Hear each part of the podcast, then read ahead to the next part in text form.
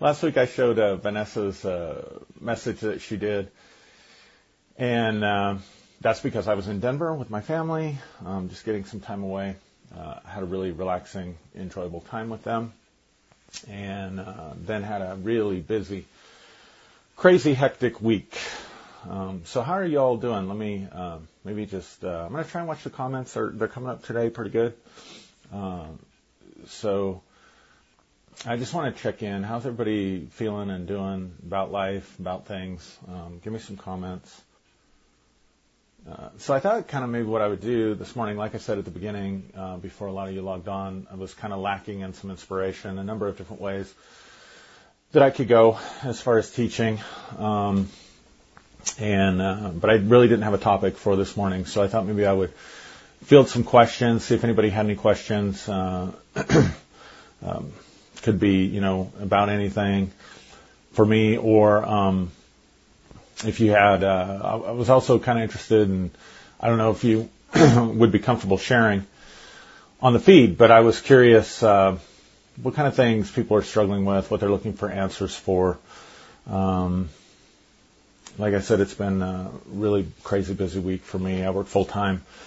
And then I'm also doing some things on the side to make ends meet during COVID and also contemplating, been contemplating my future, what I want to do and how I'm going to manage that, manage my energy, manage being a, a dad and, uh, keeping my, fa- my family a priority, but also, uh, uh, everything else that I'm doing. So trying to get a beat on that. Been doing that for a while, and uh, I think I'm getting some answers there. So uh, give me some uh, give me some feedback. Give me some questions. Give me something. If you're putting them up, I don't see them.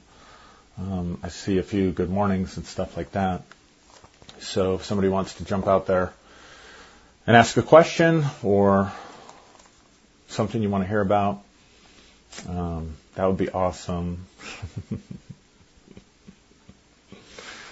so, so if you're just jumping on, um, what I said earlier, at the risk of being too repetitive for the replay viewers, was that I didn't I didn't really have a topic for this morning. Um, like I said, a busy week, been resting, been um, uh, it's just it's been a good week though. It's been uh, really trying to dial in for the future, where I want to be, what I want to do, uh, and where my gifting and knowledge and information and whatever would best be of service to people. So I'm going to wait just a few more minutes. Jeremy says I came in here late. Could you repeat? I'm just looking for questions, Jeremy, like questions, things that people are struggling with. Want to make today a little bit more interactive rather than me just um, talking and teaching. Um, so just kind of waiting to see if anybody on the feed is going to respond to that or not. And if not, then uh, I'll probably just talk for a little bit. Maybe we'll do a meditation or something and uh, call it good. Okay, I'll start. Been deconstructing, being authentic, family not awake, they are religious. Uh, I hope they don't see. I hope they don't see this. Yeah, that's always tough. Um, deconstructing with family.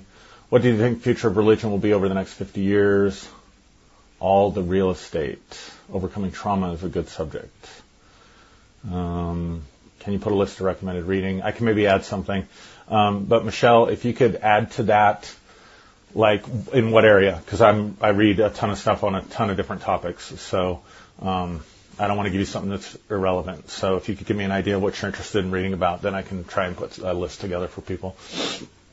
So uh, part of the part of the battle with being uh, coming into your authenticity, and it is a battle. And one of the things I thought about talking about today was uh, the Lucifer uh, archetype, and um, what I mean by the Lucifer archetype, we, we have a tendency to believe, or we've been taught, the Christian church is taught, that Lucifer was this being who was a worship leader in the sky, worshiping God, leading worship, and um, then tried to rebel, tried to throw off God's uh, authority and establish his own sovereignty.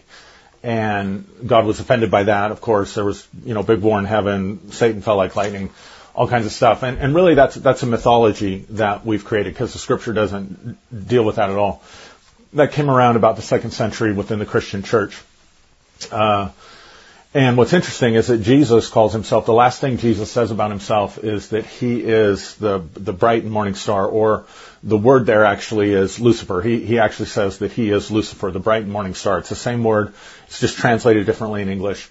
If you go back to the Greek translation of Isaiah 14 where they talk about Lucifer, if you go back to, uh, the Latin translation, in fact, in the Latin, it uses the word Lucifer there.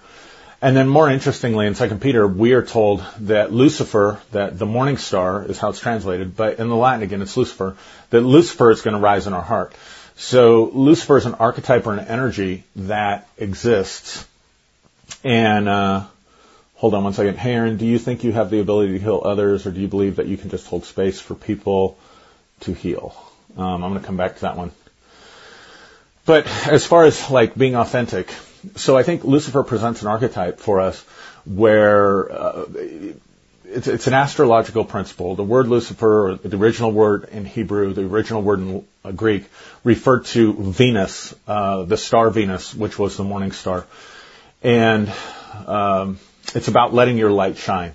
It's about letting your authentic, it's about finding your true will. It's about finding your true authenticity, your true self, your true soul code, and manifesting that in the earth. And that's why we came here. That's why we signed up for this. That's why we're in this place. And it is a struggle. And part of the struggle is throwing off, um, in many cases, religious slavery, religious chains.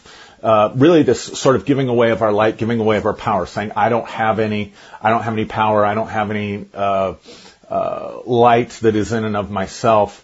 And so I'm depending upon something outside myself. So in our case as Christians, we're depending upon Jesus to come and save us. We're depending on God to come and answer our prayers. We're depending on some spiritual entities outside of us to fix our life. And that's really not what it's about. What it's about is letting your light shine. And what happens is, is that we get locked into these states of consciousness. And that's really all it is. We get locked into very limited states of consciousness where we we are trained very young to perform for other people's love, to perform for other people's approval. And family, more than any other thing, is the incubator for that. Most of us did not grow up in families where we were encouraged to just be our authentic selves. We, we had that edited, we learned rules and values, and all of that has its place, uh, certainly. Um, so the, the spiritual struggle with deconstruction, what we're deconstructing from is not just beliefs. We're deconstructing from a state of consciousness or a self that we squeezed ourselves into in order to get our needs met from the people around us. So in essence, as we were being trained to perform to get our needs met, we were also creating a feedback loop where we were training and teaching other people how to treat us and how to relate to us. So when you start going through this process, you could almost call it a Luciferian process where your light is beginning to shine from within. You're beginning to discover who you are. You're beginning to discover why you're here. You're beginning to discover the kind of person that you want to be. And what that means then is that you're shedding the old skin. You're shedding the, uh, uh, the exterior states of consciousness and performance and agreements and beliefs that, that you were using and were taught to use in order to get the, your needs met from the people that are around you. So when you do that, you throw your relationships and your relational system into crisis. Now, if we were taught that life is about growth and that growth requires change, and if we were taught that relationships were dynamic, meaning that there is no such thing as a relationship as a noun per se. It's, it's not a thing. A relationship is a process of interactions. And when we begin to change our state of consciousness, when we begin to change our beliefs, we literally change our self-expression. When we change our self-expression, we change the dynamics in the relationship, and when the dynamics in the relationship change, the other people have to adapt to that, and so that throws them into some disorientation, that throws them into some crisis. Now layer on top of that the belief that if you don't believe like me, then your soul might be in danger, then really when people offer us resistance, when we're changing those beliefs, what they're really doing is they're frequently coming from a place of love. Now, I think it's misguided. I think it's guided by a false belief, the belief in eternal conscious torment, or that you can be wrong, or that you're going to be judged, or that you're going to be cursed, or whatever kind of religious stuff gets layered on top of that, right? So when people push back, it really is a sign that they care about us and that they love us. So um, it, it's it's a balancing act. On the one hand, I would say the worst betrayal that you can do, the worst dis, disloyalty and dishonoring that you can do is disloyalty and dishonoring and betrayal to yourself.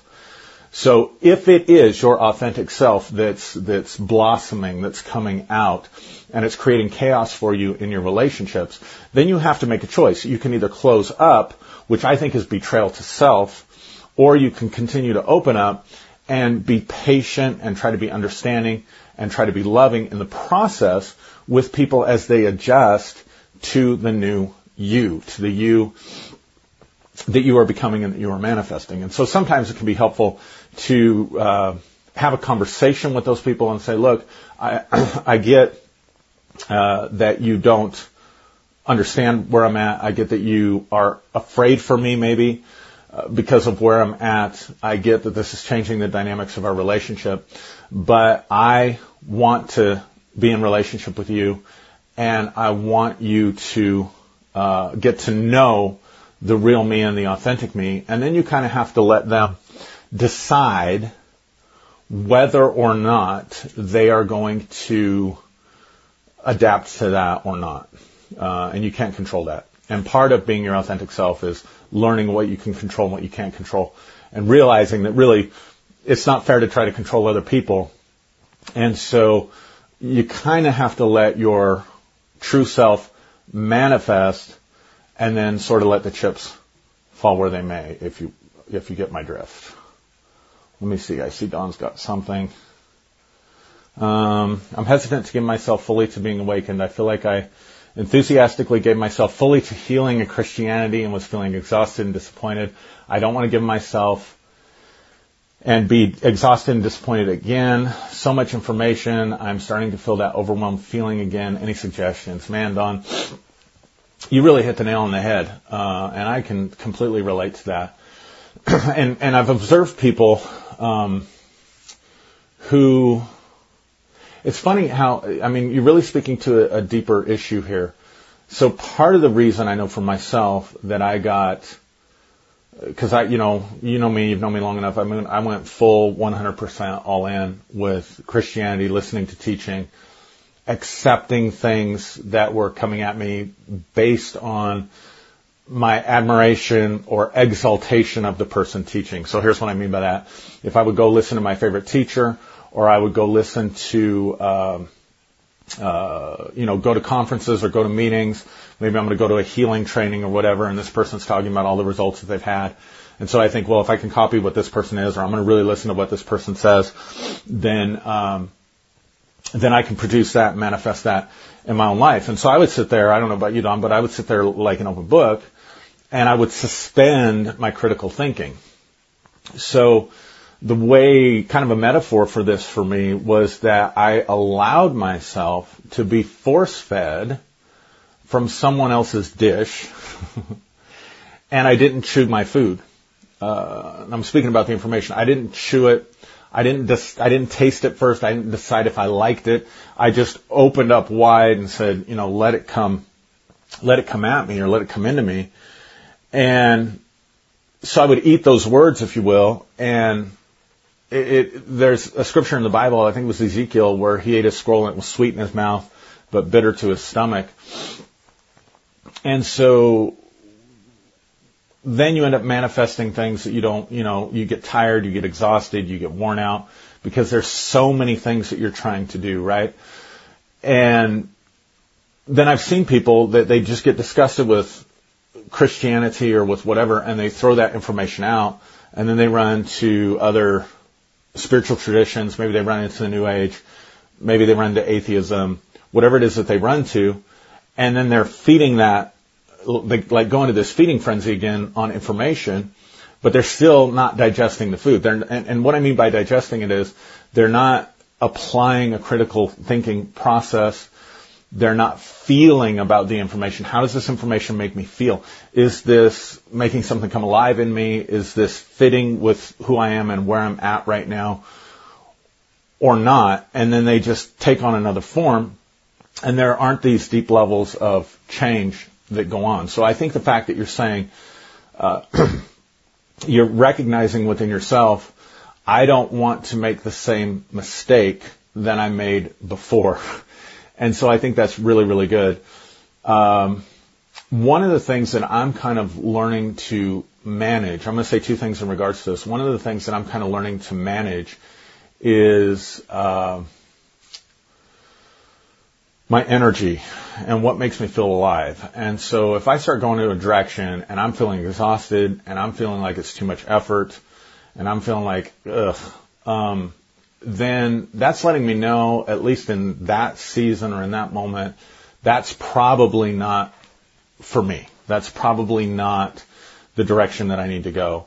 And so I'm trying to pay attention to what feels, what feels, rather than thinking all the time about stuff, I'm trying to feel into things. What does this feel like? What does the energy of this feel like? Does this feel life giving to me? Does this feel good to me? Does this feel authentic to me? Does this feel like this fits for me? And if that's the case, then I'm going to try to go more in that direction. Uh, one, one of the things that's funny because of my uh, association with with Aaron Abke, uh, and Aaron is really into the law of one uh, which is a channeled work. Um, if you haven't heard of it, uh, you can go to his channel and find out all about it. Um, and so when I asked on my Facebook page, what things would you guys like me to teach? I almost put in there as an addendum, don't ask me to teach on the law of one because people, you know, automatically they, they love what Aaron's doing. They love the information from the law of one and all that stuff. But I'm going to tell you right now, that does not resonate with me that does that is not life giving to me. The idea of trying to unpack the law of one is exhausting to me. Now, does that mean that information is not valid? No. Does that mean that Aaron Abke is wrong? Absolutely not. It's just a signal to me that that is Aaron's path, that is Aaron's message, that is Aaron's gift to give to the world, and I'm not going to try to mimic that. I'm not going to try to copy that because that's what other people want from me. Because see, that's the problem that we run into. We end up making our decisions based on what other people want for us, and that's not authentic living. So, what I've endeavored to do was try to find spiritual paths that were uh, speaking to me, that were life giving to me, that were resonating with me, without judging the others as being necessarily wrong or incorrect or whatever, but just to be able to say that doesn't fit for me right now. Now maybe a year from now, maybe two years from now, that'll be different, but it's still, it's, it's being true to that inner guidance system that's coming from deep within, that intuition that says, no, this isn't, this isn't my message. This isn't my path. So one other thing I want to say about this, Don, because I think this is so important. I think there are a lot of people that, that deal with this. when I had my awakening experience, um, I had, uh, uh, without going into all the details, I had a very intense trance-like sort of out-of-body experience. And in part of this experience, I'm standing in this garden and there's two trees, which symbolically at the time spoke to me of the two trees in the garden, the tree of the knowledge of good and evil and the tree of life. and there was like this, this angel and this light around what I assumed was the tree of life. And then there was this shadowy area, sort of this other tree, which I assumed was the tree of the knowledge of good and evil covered in this darkness. And the first thing that I hear when I'm in that experience is when you disown your shadow self, when you disown your shadow, you will mistake the voice of your shadow for the voice of God. And that was a signal to me right there that a lot of what I thought was the leadership of the Holy Spirit and what I thought I was hearing when I was hearing from God was really disowned parts of myself that I didn't want to deal with. Not just that I didn't want to deal with them, but I didn't have the permission to deal with them. because of the religious trappings. Uh, that's the flesh. You're supposed to kill that. You know, so much of what is our shadow or becomes our shadow is the flesh we're trying to kill. The problem is the flesh never goes away. And I tried it all. I tried, you know, hours and hours of prayer, fasting, Bible reading, walking in the Spirit, all that stuff. And if I'd let up just a little bit, here comes that shadow self again. Oh no, that's the flesh. Let's kill the flesh. And so you disown all these parts of yourself. Now the love and light community does the same thing because they want to be all light. It's, it's the same thing. It's the same mask. Um, it's one of the reasons I don't resonate with a lot of stuff that's out there because it's just a form of denial. If I look at something and I'm suffering and I'm feeling uncomfortable with it, um, and I just sit back and say, well, it's not real. Well, it may not be real out there, but the trigger, the emotional uh, charge that I'm feeling is very real inside myself. And so unless I can step back from that and say, okay, what is it in me that's getting triggered? What, what is this stuff in here? Then I'm just creating another shadow self. And I'm just trying to get rid of the, the flesh again. I'm just using different lingo and different terminology to try to deal with it. I'm just trying to be all love and light, which causes me to lose integrity and causes me to be inauthentic when I have emotions that are not love and light. And then I re- repress those feelings. Exactly, Vanessa. I, re- I repress those feelings. And then I'm back in the same boat, right? And that's not truth. That's not being truthful. That's not being authentic. And also it's legislating emotional experiences. It's saying these experiences and these vibrations are okay to have, but these experiences and these vibrations aren't okay to have. And then we put a, a, a guise over it that says we're not going to be judgmental. Uh, so we're not judgmental, but you are judgmental whenever you assign value to things. So if you say the high vibrations are good, the low vibrations are bad, love and light is good, anger, being pissed off, being afraid, uh, speaking your mind to people in a way that's passionate, that's bad, then I've assigned value.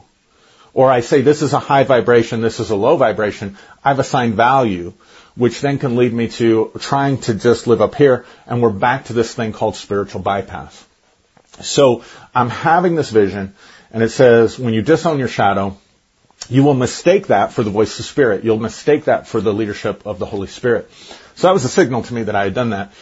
And then the next thing that I heard when I was in this experience was, can you learn to love yourself? And immediately, and I think this will resonate with people as their experience, uh, immediately I was taken into this, uh, like, it's, it's hard to describe in front of me, I saw like, let's just say like a thousand TV screens, a thousand tiny t- TV screens with all these different talking heads, all talking at the same time. And it's all getting jumbled and garbled.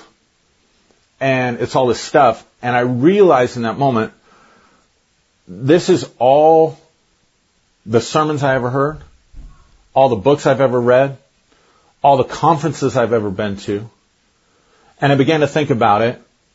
You know, different books that I read, Seven Steps to Answered Prayer, uh, Family Life, Marriage Conferences, uh, John Maxwell leadership books and conferences, all this stuff, right?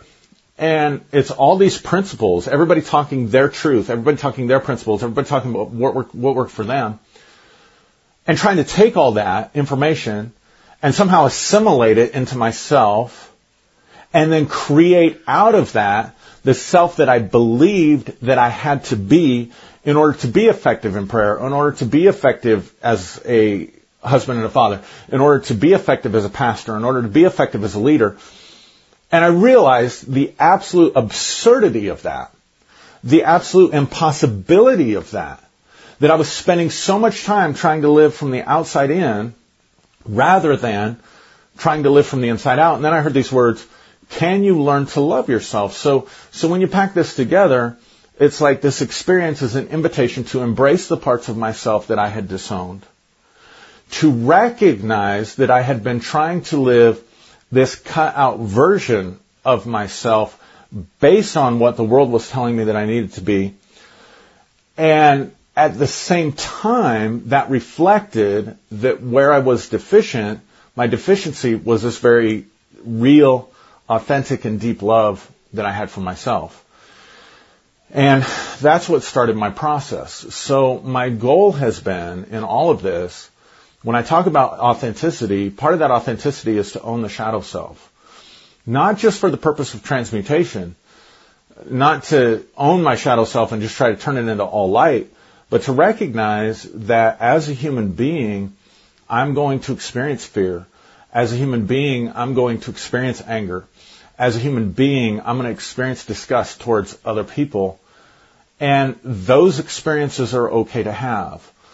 As a human being, I'm going to have urges and desires that maybe go contrary to uh, things that I was taught. And that's okay for me to have those feelings and for me to have those experiences and learn to love those things and learn to embrace those things. And if I can do that, then and only then can I really begin to hear the voice of God. I can't really even begin to hear the voice of God or spirit or the divine or source or whatever you want to call it until I've done really true shadow work, and that shadow work needs to be done from a place of non-judgment, from a place of love. So if I'm feeling depressed and I say, oh, this is a low vibration, I'm entering into the same form of judgment, even though I'm saying I'm non-judgmental. Um, but if I can feel really depressed and say, this is part of the human experience, this is unpleasant for me, what can I do about that? That's, that's considerably different. So what I guess I'm trying to say is the answer to this is, you know, for me, I don't want to get around a bunch of talking heads again and just try to learn all this information and somehow figure out reality and make sure I'm doing everything all right. That's coming from that same place of insecurity that caused me to do the same thing within Christianity. So, so what I would encourage everyone out there to do is to just chill, to just learn to love yourself and to be led by what feeds you, be led by what's bringing you peace, be led by what's helping you and assisting you. And if you start to feel worn out and you start to feel exhausted, let that be a signal to you that uh, maybe that isn't the right path for you. So that was a long time to answer that. Let me back up and see what else I've got here. Um, I guess that's the problem with doing question and answer, right? Because I should have my computer in front of me or something. Um, okay, there's Don's question. Lots of comments. Suzanne says, and you have to get rid of, I think that's just a comment. I don't think that's a question. if you find the answer to energy management, please share it with me. Uh, right. Uh, one of the things people talk about time management, one of the things I've been thinking about, people talk about time management, um, and I'm starting to think more in terms of energy management. How much energy do I have to give to something? And if it just feels exhausting to try to take it on, then that means for me that I'm out of balance somewhere. Um, so if anybody has another question, I didn't see any others on there. Somebody asked uh, about healing. Do, do I believe I have the power to heal? Or do I believe that I just hold space for others to heal? I don't think it's an either or. I think it can be and both. Uh, I think it can be and both. I think there is a time that you hold space for people and you let them do their own work. Uh, it depends on what kind of healing you're talking about. If it's emotional healing, um, mental healing, and again, I'm a mental health counselor, so I do I do this kind of work every day. the majority of that, probably 90% of that's going to be holding space for that person to discover their own path. and then 10% is going to be offering suggestions and uh, guidance to help them accelerate the process of their own healing. I'm a firm believer, especially when it comes to mental and emotional stuff, position heal thyself. Now, however, there are people who can be so broken mentally and emotionally that they can't even begin that process. So you have degrees of severity in physical disease. You have degrees of severity in mental and emotional spiritual maladies as well. And so I do believe that we have access to power that does bring healing to people's lives. Uh, yeah, I don't want to. I don't want to share. Um, I'm trying to. I want to give an example, but I don't want to share that. Um, just for for confidentiality reasons and privacy reasons for the person.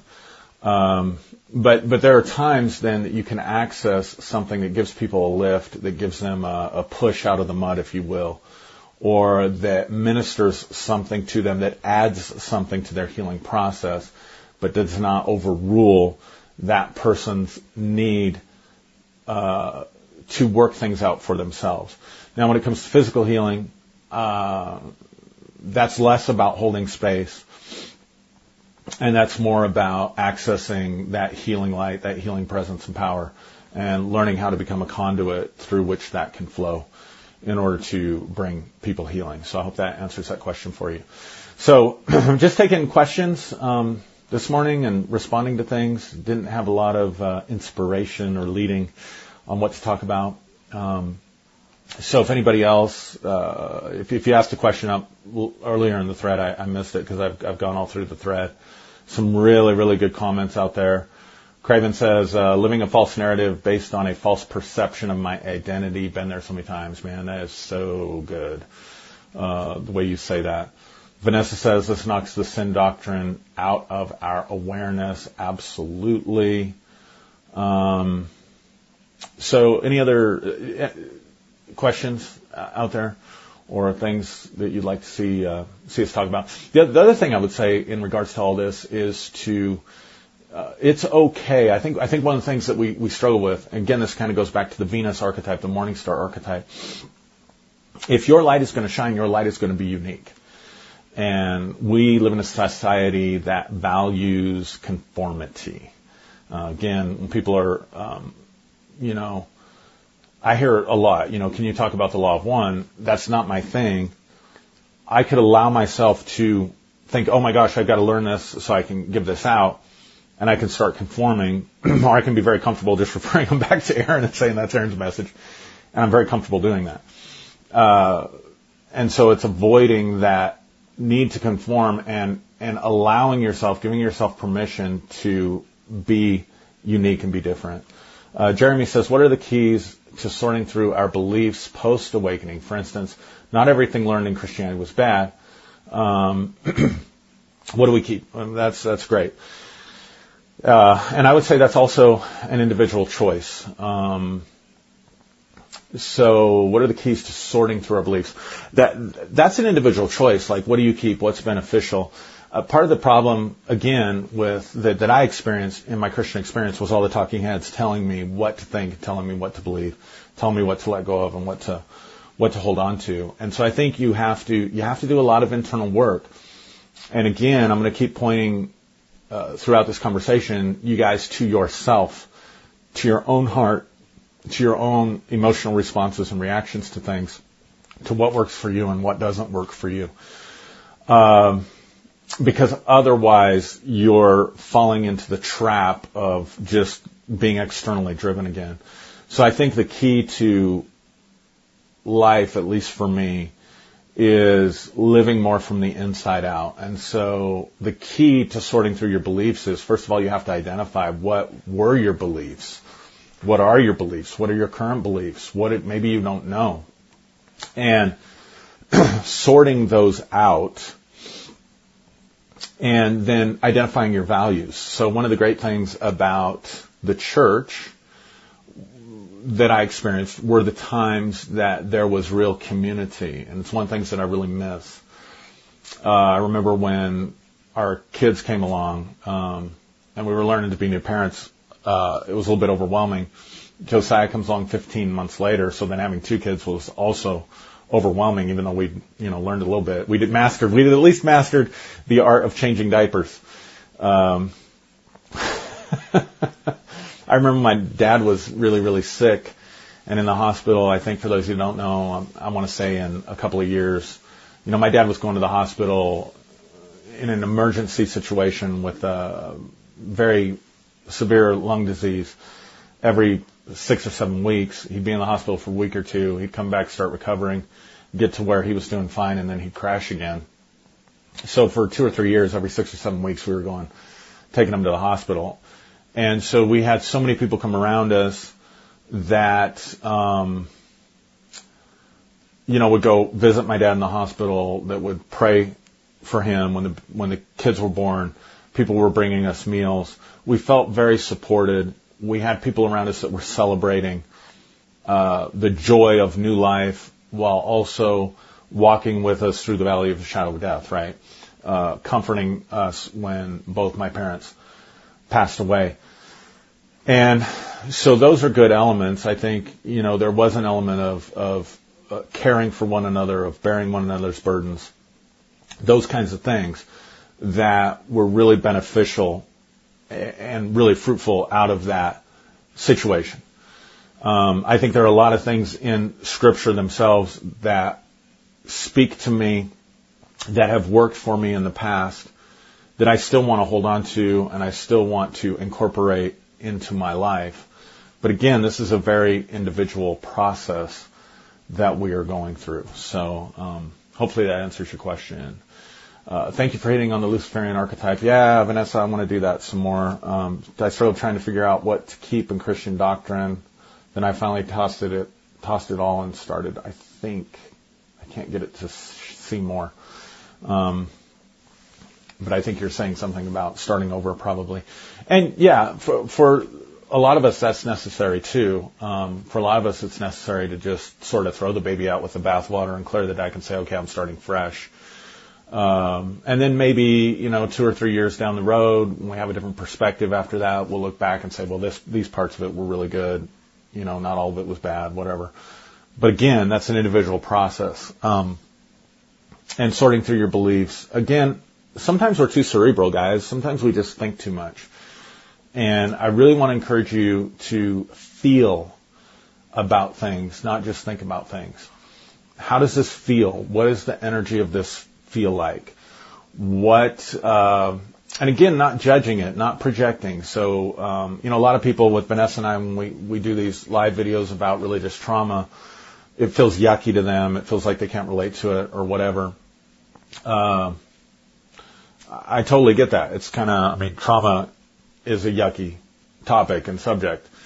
Um, so if you feel that sort of energy coming from something that you're listening to, don't project that energy onto the people and say they're wrong for talking about this or I wish they wouldn't. Uh, and Jeremy, I know you don't do that at all, but I'm just speaking generally because I, I get this a lot too. Well, that just doesn't feel right to me. Well, that's a better way to say it. That doesn't feel right to me as long as you're not saying those people are wrong for talking about it because the world does not revolve around you. and I don't exist to teach what you want me to teach or be who you want me to be. That's what I'm trying to break free from. That's what I'm trying to get away from. And so feel into something. And if you say, this doesn't feel good to me, this doesn't feel right to me, this isn't helping me, then recognize that that's you. That's your subjective experience with that, and it doesn't fit for you. Um, we don't expect everybody to have the same shoe size. Uh, you know, I wear size 11. My kids wear what, like a size 2 or 3. I don't try to shove my foot into their shoe, but I don't throw their shoe out and say, well, that shoe's wrong. Um, because what might be right and needful for some people and where they're at in their stage of the journey may not be right and needful for you and where you're at in the stage of the journey. So just recognize that and say that shoe size doesn't fit.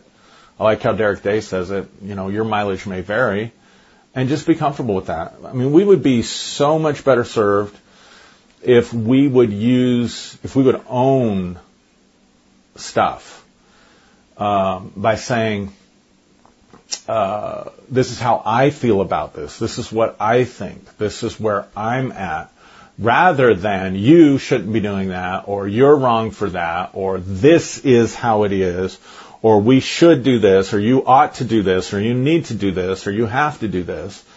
Uh, because then we act like it's some absolute that everybody has to follow. So again, we're trying to put everybody into our shoe size, right? But if we could just say, this is my shoe size, this is my mileage, this is where I'm at, this is the information, this is the journey that I'm on, this is the information that I have, this is what I believe is true and go ahead and share that truth and stuff with passion, but just don't lose sight of the fact that it's coming from you.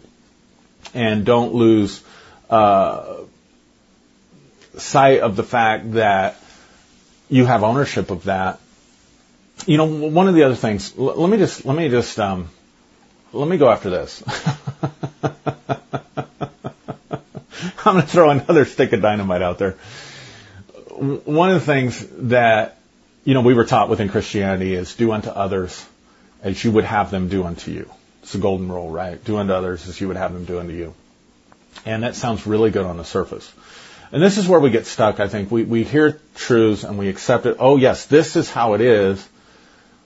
But without application, without really working with it, we don't really go deeply enough into it to understand the nuances of it, and we create these binary sort of universal laws. So one of the things that, again, comes out of the East uh, and I'm going to contrast East and West again. One of the things that comes out of the East is that we're all one. We're all basically aspects of the same entity. And because of the law of karma, whatever I do to you, I do to myself. And so then our ethic becomes, right, do unto others as you are doing to yourself. Um, Not do unto others as you would have them do unto you. Do unto others as though you're doing it to yourself. So if I send hate out to one person, uh, or I respond hatefully to somebody, then karma says I'm doing that to myself. So that's coming back, and it, it comes out of this sort of oneness that does not value individual identity. I think that's a terrific ethic. I think if it helps people treat people better, I'm all for it. But I think it breaks down under examination. So let's take the first part of it. Do unto others as you would have them do unto you. How many of you have ever heard of the five love languages? Let's, let's just look at a way that this doesn't work, that this breaks down doing unto others as you would have them do unto you. Uh, five love languages. Gary Chapman came up with five love languages. And uh, what he says is that we each have a way of relating to people or where other people relate to us that causes us to feel loved. So I'm trying to remember the five, uh, time spent, quality time spent, physical affection, uh, gift giving, positive affirmation, and works of service.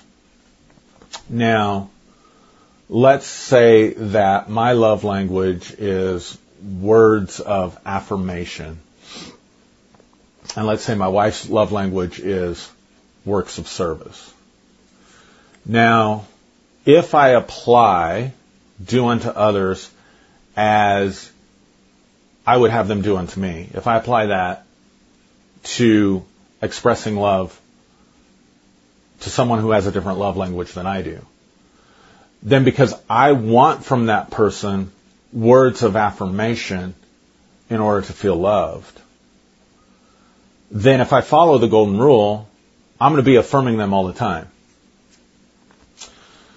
But let's suppose that that person that you're doing that with and has had lots of experiences, and I'm not talking about my, my wife anymore because I, I don't want to, that's none of y'all's business. but let's say I'm pouring words of affirmation on somebody and they had experiences in an abusive family where they were constantly hearing that they were loved, but they were being mistreated. Let's say they were being ignored. And so they grow up thinking, well, if you really love me, you'd spend quality time with me. Those words don't mean anything to me. Or they get into a relationship with a, let's say, abusive boyfriend or girlfriend who constantly says that they love them, uh, Jeremy, you'll appreciate this. I mean, the, the, thing that comes to mind is the the song from Extreme. Uh, I think I got that right. You can correct me if I'm wrong. From the '80s, "More Than Words." You know, that song kind of reflects this. Like, like so, this person comes out of these experiences, so words mean nothing to them. They want to see it. They want to see it in acts of service. They want to see it in quality time spent, something like that. If I hear, you know, 10 words of affirmation a day, 20 words of affirmation a day, and that person's constantly telling me they love me, I'm good. And I want to spend my time doing other stuff because my love tank in that sense is full. They need something from me that is different than what I need. And this is where the golden rule breaks down. Because if I do unto others as I would have them do unto me, it's really sort of narcissistic. It's sort of putting myself at the center of the world and saying, everybody's needs are the same as mine. Everybody's idea of how to be treated is the same as mine. And as long as I'm, you see what I'm doing? I'm projecting my needs. I'm projecting my wants. I'm projecting my values onto the other person. And then I'm doing unto them as I would have them do unto me. I don't think that works very well. Uh, I think a better approach in some of these instances is to recognize the individuality of each person and each person's sovereignty over their own lives. This is a different ethic.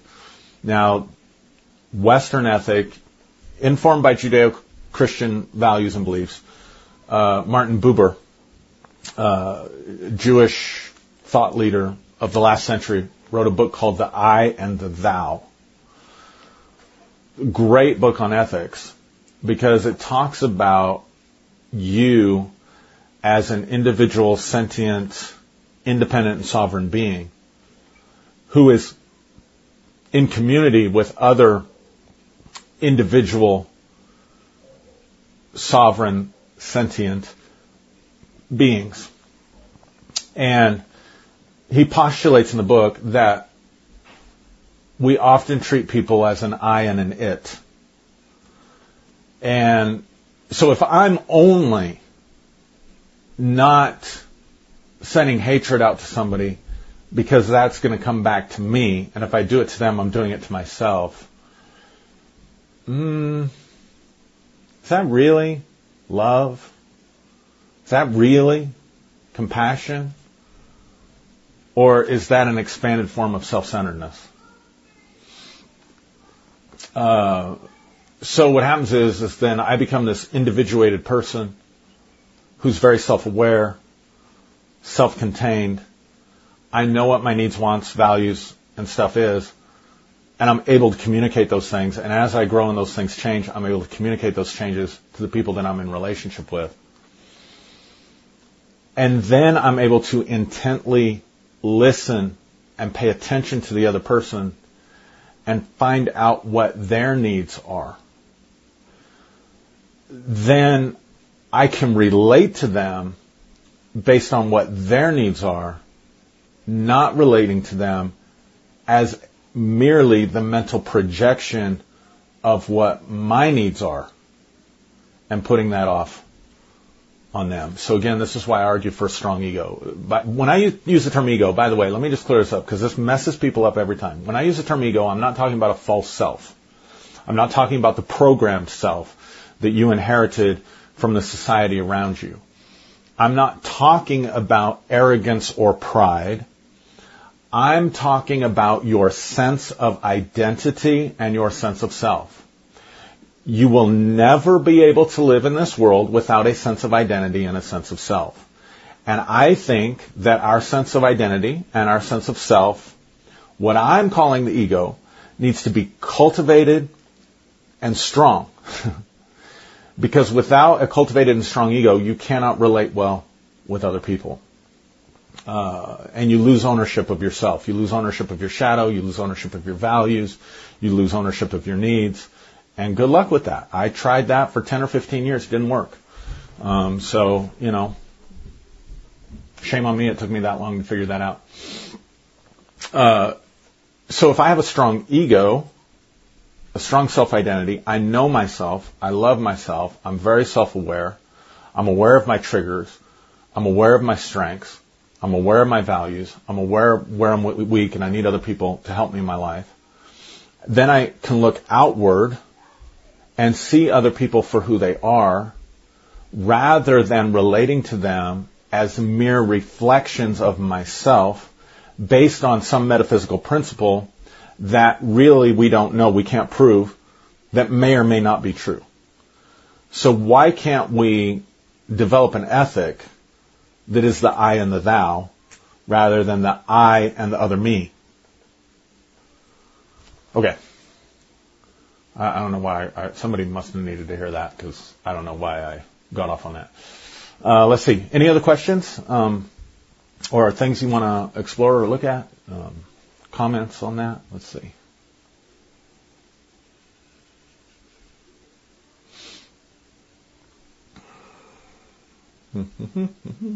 appreciate all you guys uh, participating. Those of you that have thrown out questions or comments, I appreciate that. Um, very much so. So I'll wait just a, a, minute or more and see if there's anything else out there. If not, I'm not going to overload you with information today.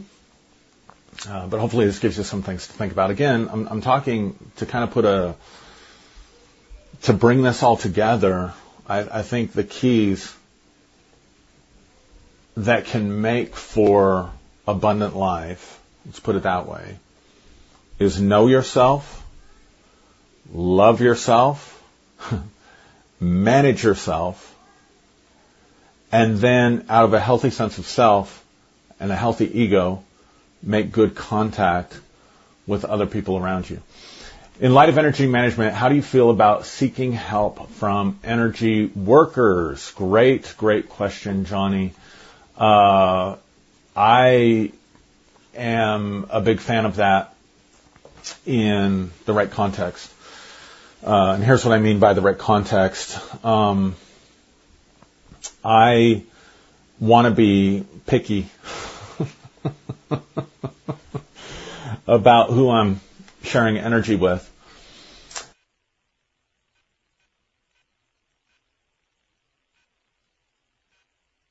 So uh, it depends on the energy worker. Um, depends on the reader.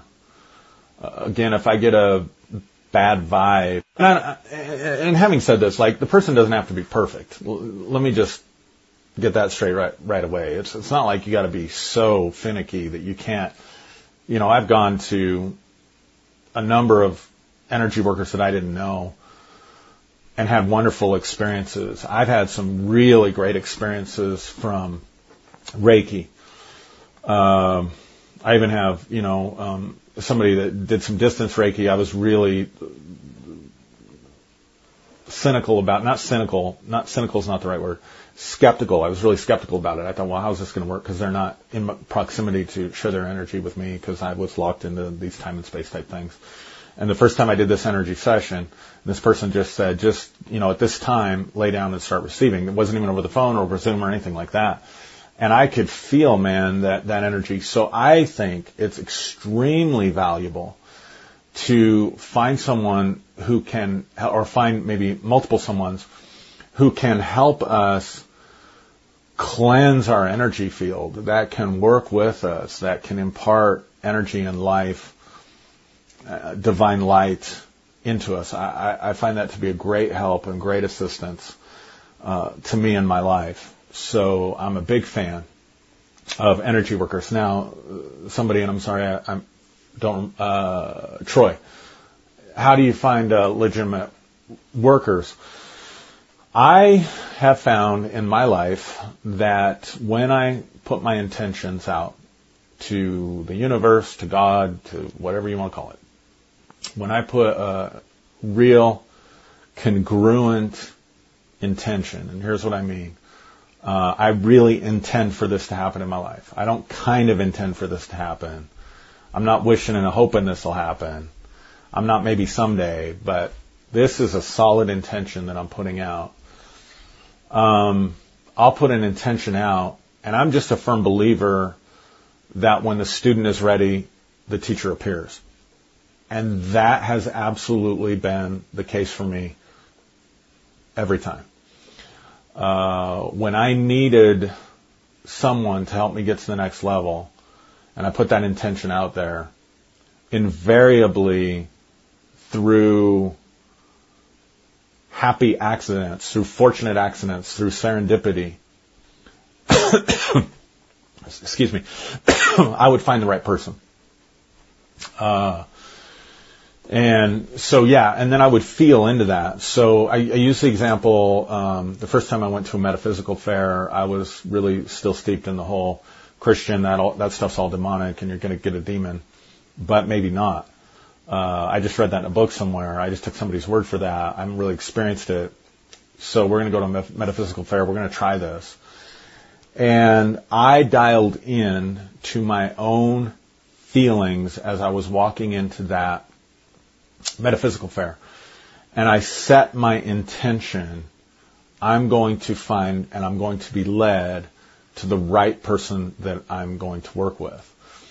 And so as I was walking around, I would just feel, I would, you know, I'd look at the various different booths and I would feel, and I'm just waiting and I'm expectant and I'm open and walking around and I walk by somebody's booth and I feel an energy, the, divine, the presence, what I would call then the presence of the Holy Spirit drawing me to this person. And I kind of walked away and I walked back in and when I got into her sphere, I could feel just the comfort and the peace and the warmth and the love and the inviting presence of the Holy Spirit.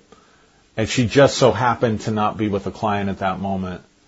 And so I was able to approach her and say, you know, what do you do?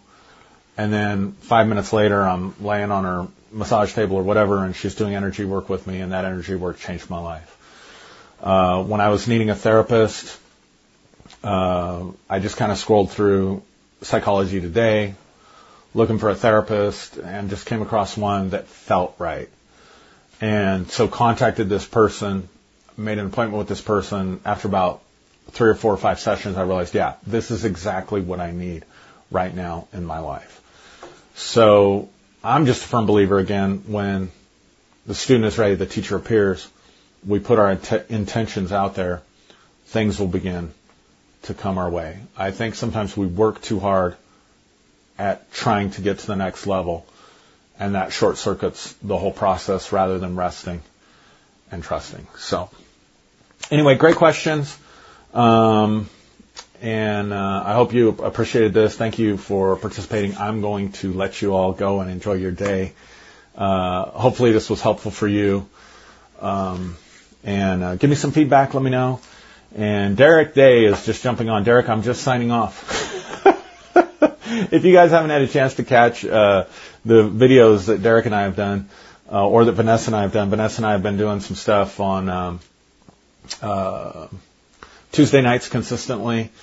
Uh, Derek has graciously invited me onto his platform, uh, his Freeology Friday. What a great name for a broadcast. I wish I would have come up with that. Uh, but we have a great time, great time with both those people. Uh, if you haven't checked those out, you can find those on my Facebook. You can go to Derek's. Uh, I think you can go to Vanessa's and find those. Um, but Derek and I, Derek, still, man, we we had an awesome discussion on Friday uh, dovetails into a lot of the stuff that we talked about. So if you haven't checked that out, you might want to go check that out. Um, again, guys, thank you for everything. I appreciate you. Uh, I appreciate all of you so much. You have no idea from the bottom of my heart, depths of my heart. I appreciate you. I appreciate your friendship. Appreciate doing this journey with you. Uh, God bless you. Have a great day. Namaste.